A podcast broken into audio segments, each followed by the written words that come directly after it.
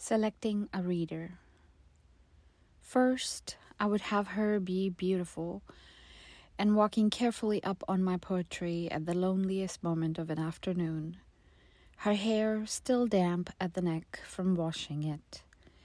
She should be wearing a raincoat, an old one, dirty from not having money enough for the cleaners. She will take out her glasses, and there in the bookstore she will thumb over my poems, then put the book back up on its shelf. She will say to herself, For that kind of money, I can get my raincoat cleaned. And she will.